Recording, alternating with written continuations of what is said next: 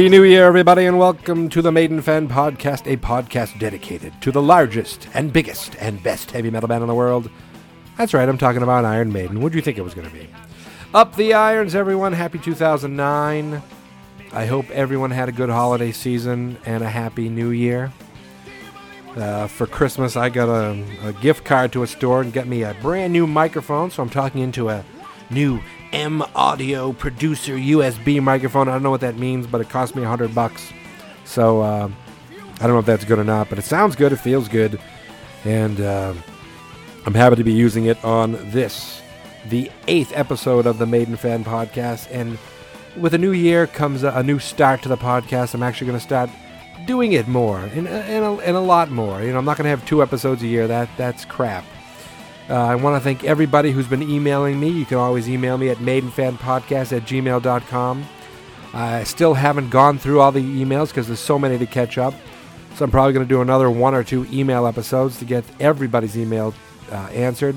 And then once I'm caught up, I'll be uh, doing email segments in every single episode. Um, so, everybody knows when they think Iron Maiden, everybody thinks Bruce Dickinson. I know I do. And, and then maybe they think of that crazy Eddie guy on the cover. But, um, you know, before Bruce Dickinson, there was a singer. His name was Paul Di'Anno. And uh, he had two great albums. But there was also a time where Bruce wasn't in the band, and there was a different singer. So a lot of people are familiar with the early Paul Di'Anno years, and everybody's familiar with the Bruce Dickinson years. But what about the Blaze Bayley years? As I said before, I became a fan of Iron Maiden back in 1989. Seventh Son of the Seventh Son just came out. I was in eighth grade, and little did I know it, but this was nearing the end of the first era of Bruce Dickinson. After they released No Prayer for the Dying and Fear of the Dark, Bruce decided to leave the band. Now, before leaving the band, they, they the band got together and they made two live albums, a real live one and a real dead one. And they also had a concert that they put out on pay-per-view, which later they released on video uh, as Raising Hell. Uh, it was like a magic maiden concert with this famous magician. I actually bought it on pay-per-view and watched it all by myself. Uh, it was pretty good. And at the end, they killed off, quote unquote, Bruce Dickinson because the band knew he was leaving. He knew he was leaving, and it just kind of uh, it was like his sign off from the band. So here I am, you know, finishing up high school, going into college, and I'm like, I guess is this it? Is Maiden done? Have I seen the last of them? But you have to realize something.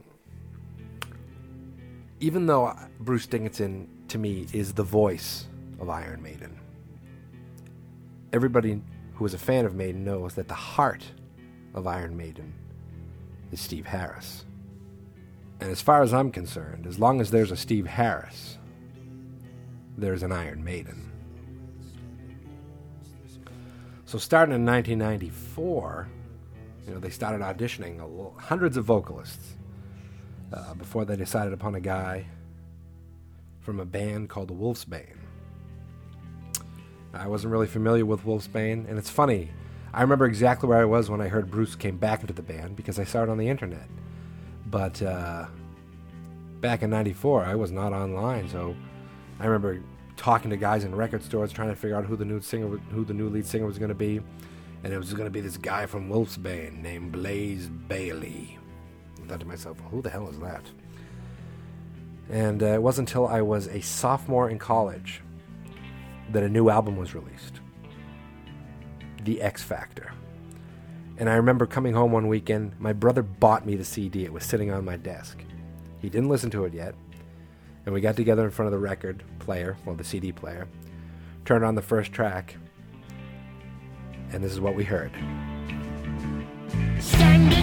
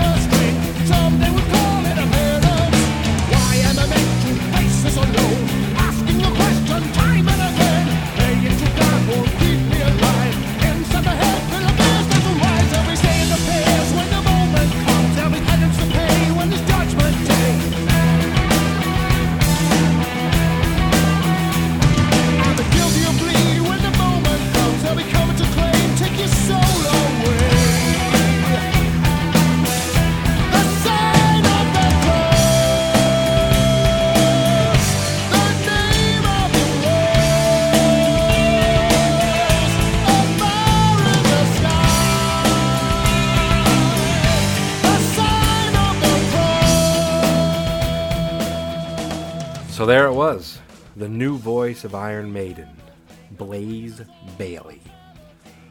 Born Bayley Alexander Cooke in Birmingham, England in 1963, the 45 year old singer first gained notoriety in the music world as the lead singer for the English band Wolfsbane. Now, I know nothing about Wolfsbane except for the fact that their singer replaced Bruce Dickinson in my favorite band. Now, what, what I read about them is they got their start in 1984. They signed with Rick Rubin on his Def America label, and uh, they actually opened up for Maiden somewhere around that time.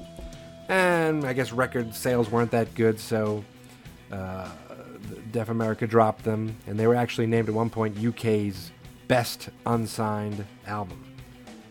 So America, once again, you've how you ruined the world of music for us all. Anyway, they ended up getting picked up by a British label, and they released a live album. And then uh, a short while later, they put out a self-titled album, which I guess some would say, or from what I've read, is that was their best album to date.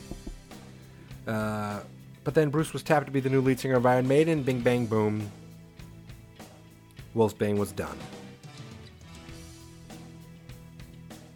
And a new era of Iron Maiden was upon us. In 1995, Iron Maiden released The X Factor, their first album in the post Dickinson era. And I'm going to be perfectly honest with you right now. Iron Maiden is my favorite band. Probably your favorite band, too. It's a good chance. I mean, you're listening to the podcast, right? I'm not a fan of the X Factor album. It's not just because Blaze Bayley was the singer. It's not just because Bruce Dickinson wasn't the singer. It's just that it was just too dark for me. Now this uh, this song you're listening to right now, "The Sign of the Cross," opened up the album, and when I was sitting around with my brother, and we heard this, we I had some hope. We had some hope. Uh, I thought Blaze sounded great, and uh, I thought the song was epic in in the in the stylings of "Rime of the Ancient Mariner." Long, you know, different, uh, very different in certain parts, and um, just had a good chorus. And that is basically where it ended for me. Now, I was in college at the time, and I don't know if I was trying to pretend I was mature, trying to listen to different things, but uh, I, I remember putting this on my album, on my CD player a few times, listening to it, trying to get through the whole thing. And to me, too many songs, not only, not really, I'm not going to say they sounded the same, but they they almost followed a formula where they start slow, they get fast, they end slow. And it just seemed to happen uh, too much for me.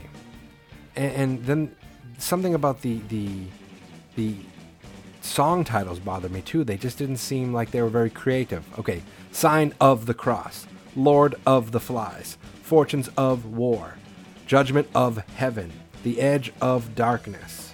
I mean, how many songs can you have that, that, that almost sound the same? And it's funny when I when I'm going through this this album listing right now. Here's the track listing. Well, I'm not going to go through the track listing right now, but I'm just reading it in my head, and, and I'm, I'm I, I I don't even know all these. I know like look for the truth, um, and if I hear them, I go okay, that's that song. But when looking at the album title or the song titles, I can't really uh, tell you which song is which for most of the songs. And uh, I thought, okay, there's one song I like on it, Sign of the Cross, and that's it. Well, it's not entirely true. It wasn't until the Best of the Beast came out that I realized there was another song on there that I enjoyed, and and that was actually my junior year of college where that came out, and I listened to that thing like crazy. And there it was, right on the album, a song not only sung by by Blaze Bayley, but written by Blaze Bayley with Janick Gers on the Best of the Beast, also on the X Factor, and I didn't realize how much I liked it the first time around. But I'm definitely happy I rediscovered it.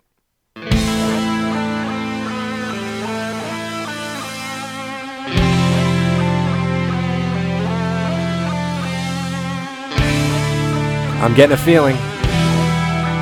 I'm getting a feeling in my bones.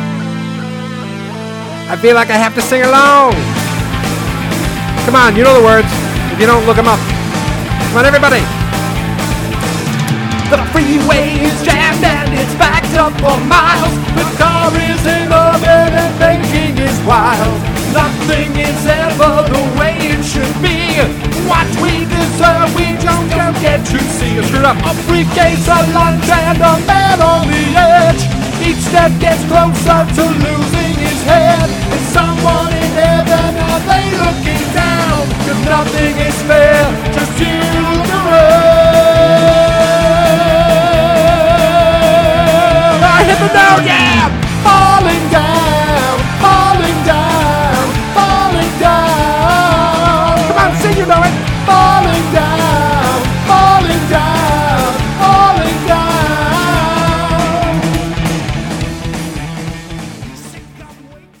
How could you not love that?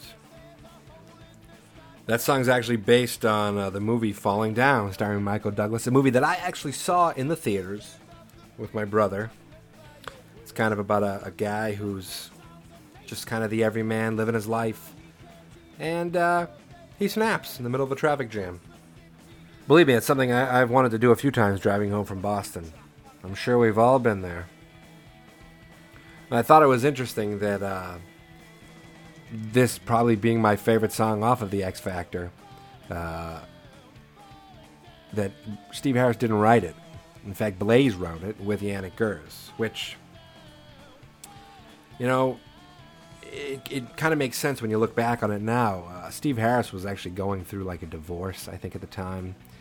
And uh, so he was probably in a dark place, you know. His his longtime buddy Bruce Dickinson was out of the band, uh, and they were you know, they were new. It was just a new band, a new. It, was a new band with with Blaze as the singer. It just was. And the sound was different to an extent, and he was a different person going through divorce. And I, I assume that is why the album is such a downer. Now the. Uh, as I say, this was not. This was probably my least favorite Iron Maiden album overall. Overall of them and uh, it actually was one of their most unsuccessful albums. And uh, I found it interesting that they're actually their next album, also with Blaze Bayley, was actually, I believe, their lowest overall, or at least their lowest since like Killers came out. I don't know the exact facts on that. If anyone knows that and want to send that to me, that'd be great. I'm not here just to talk about facts. I'm here to give my opinion as well. And uh, you know, I remember sitting in college, and, and at this point, uh, I got the internet going, and I'm reading about the uh, the fact is, when is Iron Maiden going to come around? I thought, I don't care, I don't care. I was still going to see Iron Maiden, and uh, they came out with the X Factor tour, and they spelled factor with tour in it. See that? See how that works? A little play on that. And uh, I think the the fact, if if you just read the the places that they played, at least in America, yeah, you see that the, the band was in a transition period. Their album uh, wasn't very successful, and I didn't like it very much. And whereas the first time I saw them, I saw them at the Worcester Centrum in Worcester, Massachusetts. I think it's now called the DCU Center. But that's a stadium. I'm not a stadium. That's an arena. I saw them years later with uh, Dio and Motorhead there. I mean, that place is like where you go see a basketball game or a hockey game. Uh, with the X Factor, it, they were like stuck playing clubs. I couldn't believe it. The closest that they were coming in uh, Boston was the Avalon Ballroom. And I don't even think that ha- I don't even remember that happening. I remember hearing about they were in Providence, Rhode Island, and uh, from the looks of it, those two days were right after each other. But I don't remember them coming to Maiden at all. I mean, coming to Boston at all. So to me, it was as if okay, you know, the world of Maiden in America is different. New singer, new style of music. They're still my favorite band, but uh, you know they they're they're not going to have the big tours anymore. What am I going to do? Big deal, you know. I'm still going to love them. I'm still going to support them. If if I get a chance to see them, I'll see them. And uh, I was happy to see that. Actually, what was it? The same. Oh, so I thought my wife was coming in. The same year, not the same year, the following year, they put out Best of the Beast. And everyone knows Best of the Beast, right? That was like the first like big best of uh, Iron Maiden with with tons of songs on it, two CDs. Uh, it was very. I was like, oh, this is this is huge. This is gonna. This is. I remember reading about it in like the Boston Phoenix newspaper, and I thought it was the the greatest thing ever. Oh, and it came in. Uh, I guess it was released in, in three formats, which I didn't realize. It was a four disc, thirty four track ver- vinyl. I didn't know that one. Then there was a single disc, sixteen track CD, which I did not want that. I got the twenty seven track, two disc CD, um, two two CD set, I should say, and uh, it was it was basically greatest hits. You know, uh, they a lot of songs from their 1980 to 1995 albums, and that's of course where I learned about uh, "Man on the Edge." It's the first time I realized that oh, this is a great song. I, I, why didn't I realize this the first time around? There was also a live version of my favorite song off of the Fear of the Dark album, "Afraid to Shoot Strangers," with Blaze singing. That was the first time I heard him sing a Bruce song, which was really cool. And then there was one original song this song was written by Blaze, Steve, Bruce, and Janick. And the name of this song is Virus.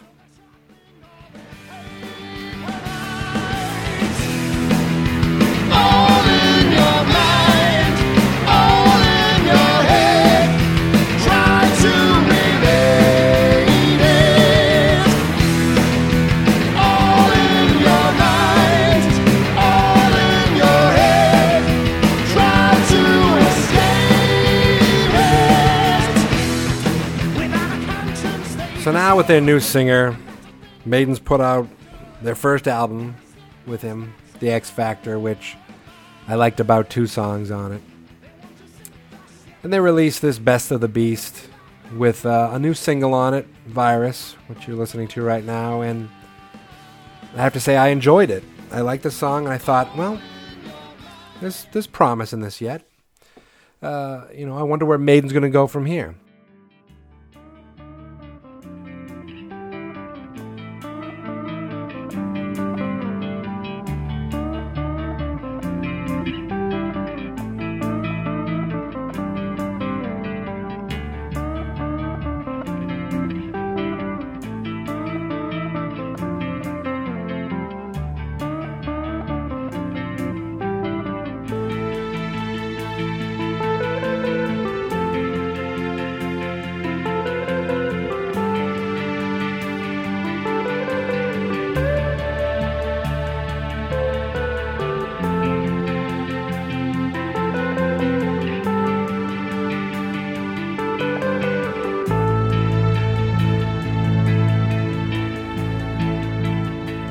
1998.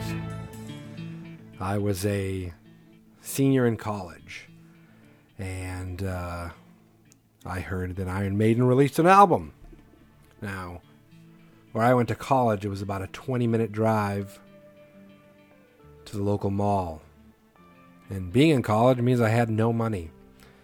I literally asked my girlfriend at the time, who is my wife now, so she stuck with me. I said, honey, can I borrow 15 bucks and your car to go to the mall and buy the new Iron Maiden album? She knew all about me at this point, so uh, I wouldn't say she was happy about it, but she let me uh, take the money and run. I went to the al- I went to the album record store, I should say, whatever, the music store at the mall, and uh, this was in Fitchburg, Massachusetts. In case anyone's out there, holla! What was that?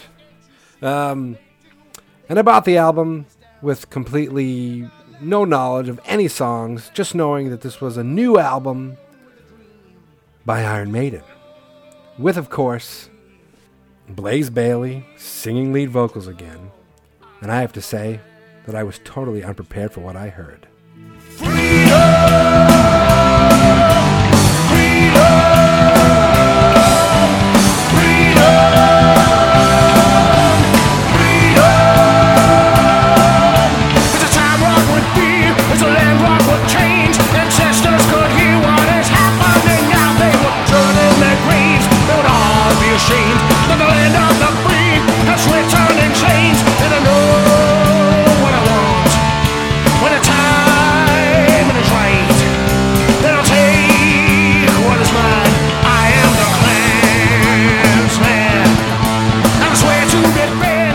Folks.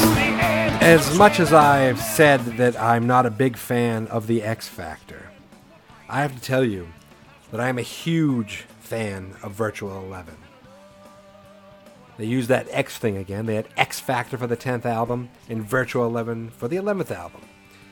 And uh, this song, this album, just pretty much blew me away because I wasn't sure if if uh, Maiden was going to be this dark, brooding force that just kind of I, I I lived through, instead of this band that I wanted to uh, live with. I don't know if that makes any sense, but right off the first the first track, let's go through the track listing for those of you who don't know. We got Futureal, which was written by Blaze Bayley and Steve Harris. We have the epic Angel and the Gambler, written by Harris. We have Lightning Strikes Twice by Dave Murray and Steve Harris. The song you're listening to right now, the best thing that Iron Maiden had done in years, The Klansman, written by Steve Harris. And I love Bayley's voice on it.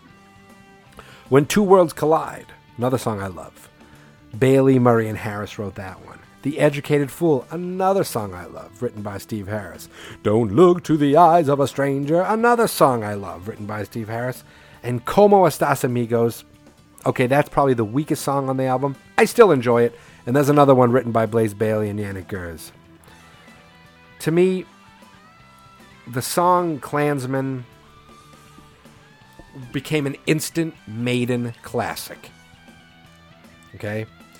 Uh, when I saw them years later with Bruce Dickinson back in the band, uh, they played, I think they played three songs from the Blaze Bayley era Futureal, Man on the Edge, and The Klansman. And I know everyone's heard them also sing Sign of the Cross, but I, I never actually saw that in concert, I don't think. God, maybe I did. I don't remember. So many different times. But uh, this song is another. It's it, it, This song is to me is a goes along with Fear of the Dark, where they play Fear of the Dark at every concert. They should play The Klansman at every concert, if only just for this section. No, no, we can't let them take anymore. No, we can't let them take anymore. We're the land of the free. No, no, we can't let them take anymore. No, we can't let them take anymore. We're the land of the free. No, no, we can't let them take anymore. No, we can't let them take anymore. No, we can't let them take anymore.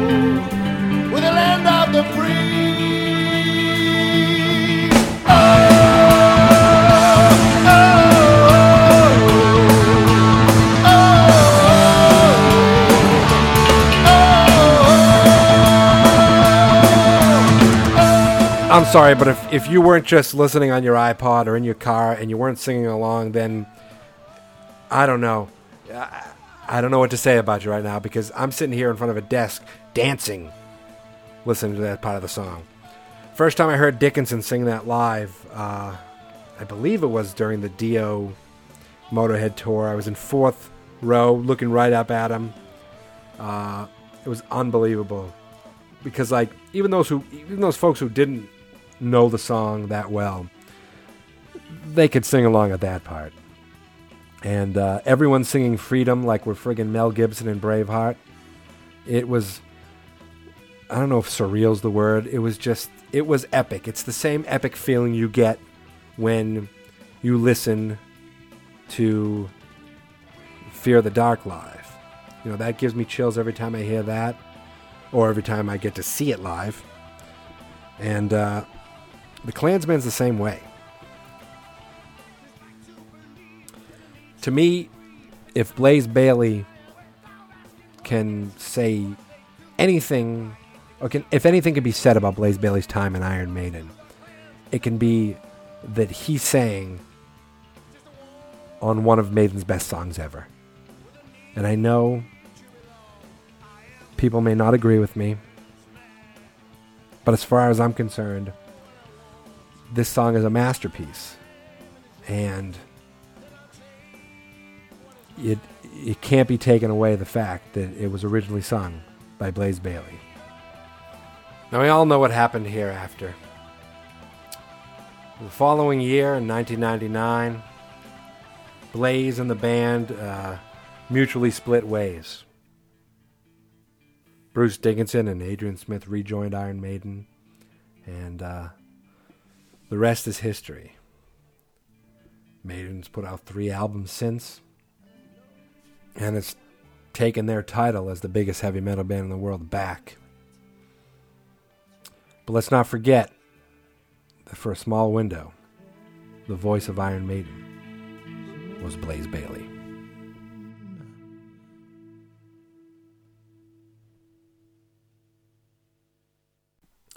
Now, Blaze Bayley went on after Iron Maiden to uh, do some solo stuff under the self titled Blaze.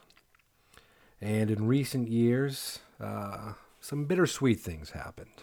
Well, in 2007, Wolfsbane reformed, uh, with Bayley again taking up the vocals and the frontman duties.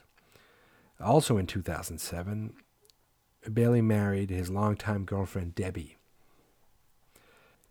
Sadly, on July 6, 2008, Debbie suffered a cerebral hemorrhage.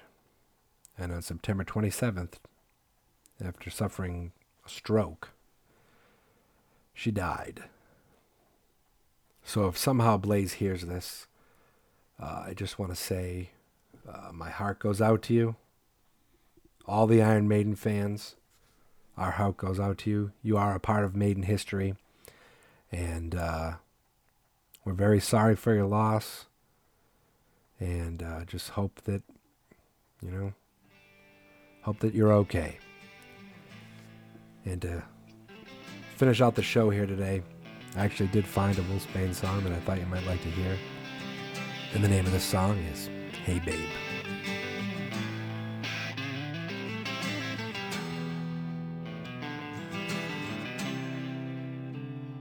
Hey, babe, I wish that I could tell you just how this situation feels. I'm not, I'm not one for fancy verses where all